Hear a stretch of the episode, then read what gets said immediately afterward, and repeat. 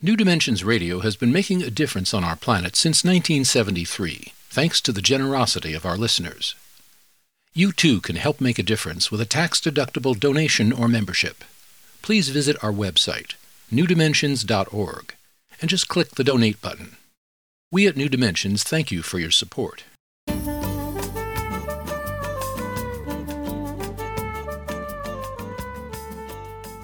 Hello, I'm Justine Willis Toms. Welcome to the New Dimensions Cafe. Today I'm hosting Doctors Robert Jensen and Wes Jackson, co authors of An Inconvenient Apocalypse Environmental Collapse, Climate Crisis, and the Fate of Humanity. And I'm speaking with Robert and Wes at their homes by remote connection. Welcome, Robert. Welcome, Wes, to the New Dimensions Cafe. Great to be here. Great to have you both. There was another title that you had suggested to your publisher, but the publisher didn't go with it.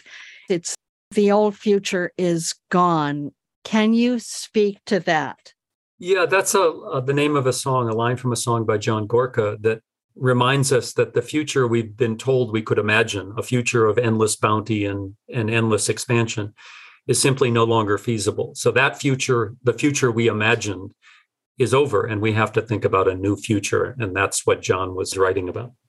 And I know that what we know as humans is really downpowering right now. We're in a time of limits.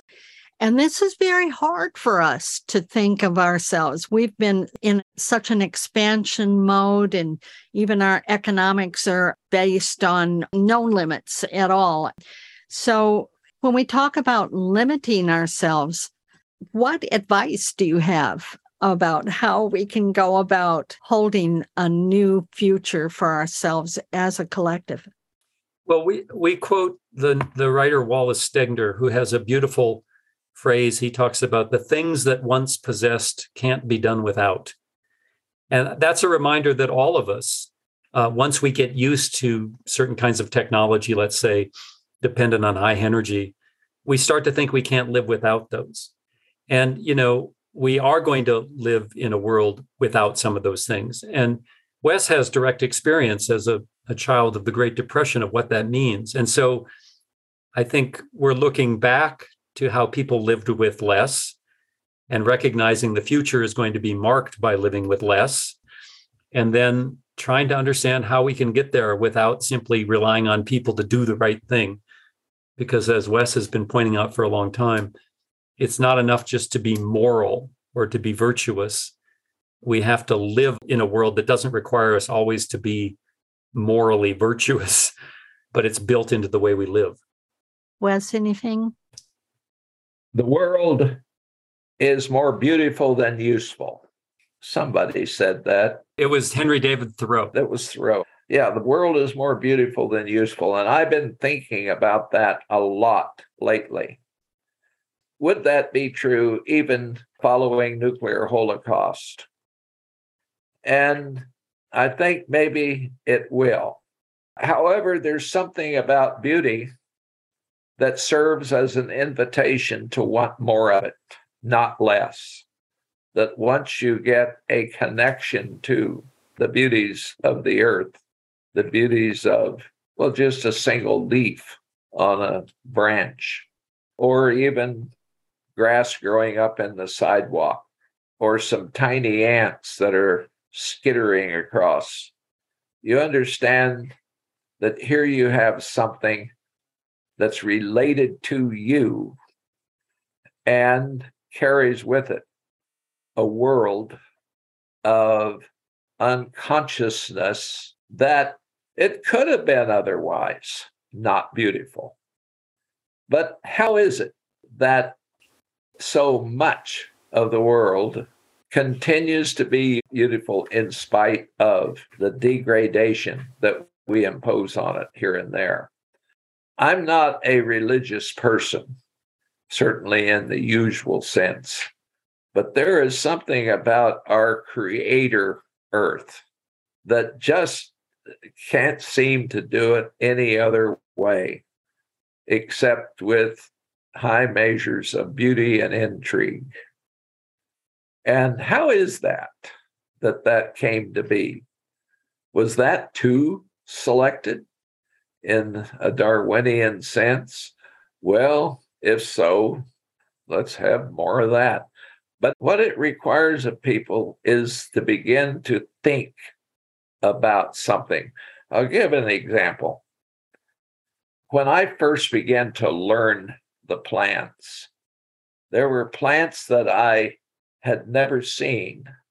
But once I saw one and a name given to it, I began to see that plant everywhere. There's something about the mind opening up once you begin to give something even a small piece of attention. And I think that that is a big replacement in the minds of almost everybody for Walmart and for everything else that seems to invite our consumerism. Why go somewhere when it's just going to be boring along with expensive? And this other doesn't cost a thing. It simply requires some attention. I know people not many, but know the sound of every bird that they hear and they know it immediately and can tell you what it is. Now you say, well, so what? Big deal. What's it good for? And I want to say, well, what good are you? But I don't. Uh, the, that that would not be a proper thing to do. But you see, this is the world that is now maybe about to unfold. Think about what has happened in the last 10,000 years.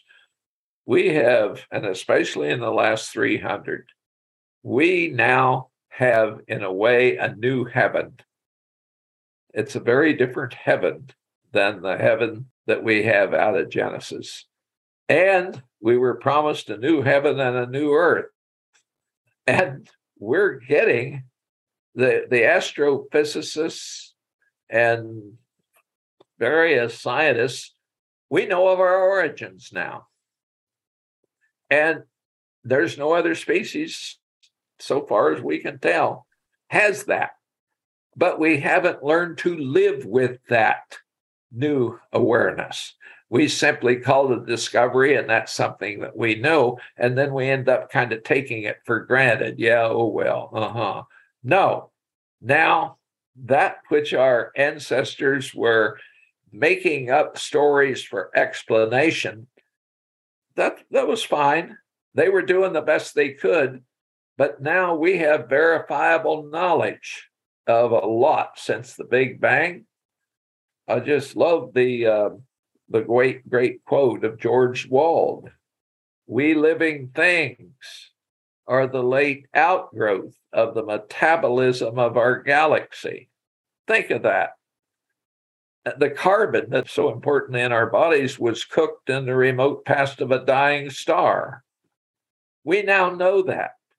From it at lower temperatures came nitrogen and oxygen, and these indispensable elements were spewed out into space to mix and form planets, and eventually we ourselves. The ancient seeds set the pattern of ions in our blood, and the ancient atmospheres molded our metabolism. That is a short story of our story. That's our history. We know that. And knowing that makes a difference when we look at a leaf and we think of that leaf making sugar and knowing that eight and a half minutes ago it left the surface of the sun. Some particles left the surface of our sun and arrived at a leaf and started making sugar for us. Now, how wonderful is that? And if we could just understand the most elementary part of us. I mean, it's something that I've been telling everybody around here that when I see an ant or a grasshopper or something that may have just bit them and is making them itch during the night. It has the same citric acid cycle that we do and the same as the hippopotamus mm. and the same as a redwood. I mean, this oneness of the creation should be the inspiring. you don't you don't stand around and create a sense of oughtness. You engage in it. you see, the thing is, it's availability. It's free. It's free. So the whale of the deep and the ant on the sidewalk and me, all one. Well, that takes me to a poem that Robert, you brought up in your introduction to the book that Wes wrote called Hogs Are Up. It was a Mary Oliver poem, and I'd love for you to comment on it. Pay attention, be astonished, tell about it. Well, that's sort of a description of Wes Jackson. You know, I started reading Wes's work long before I ever met him, and it's been a real honor to work with him. But Wes pays attention. Uh, you know, we've heard that in this interview. He is constantly astonished. Wes is 86 and will sometimes call me with the excitement of a teenager about something he's just seen or learned in his backyard. And of course, Wes is a consummate storyteller. So you know, Mary Oliver is much beloved for her ability to capture not only the beauty of the natural world, but the human joy in engaging with it.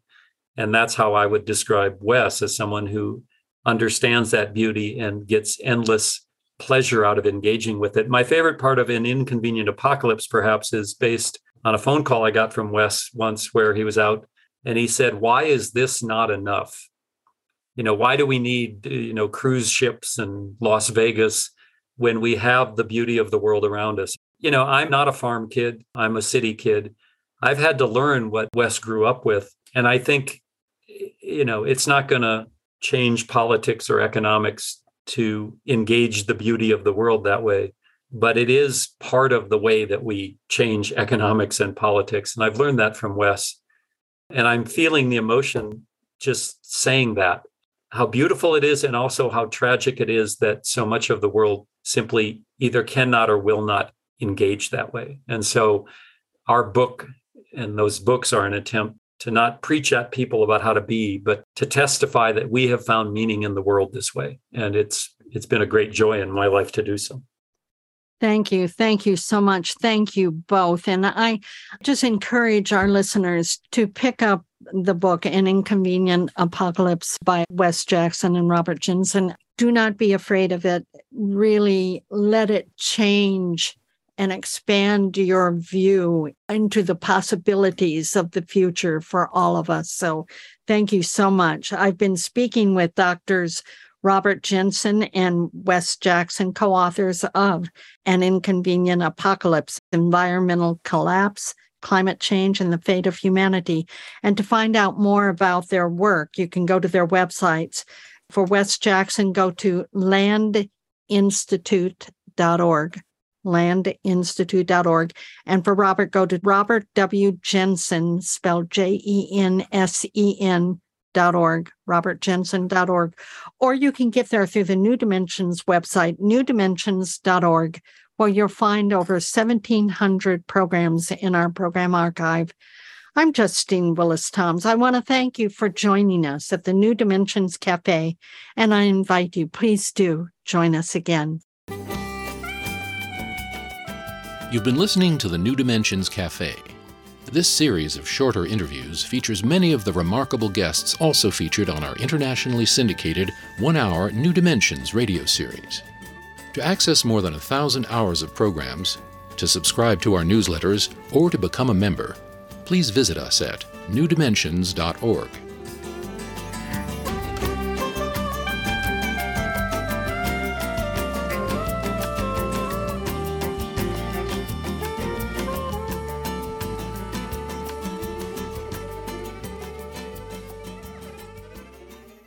New Dimensions Radio has been making a difference on our planet since 1973, thanks to the generosity of our listeners. You too can help make a difference with a tax-deductible donation or membership. Please visit our website, newdimensions.org, and just click the Donate button. We at New Dimensions thank you for your support.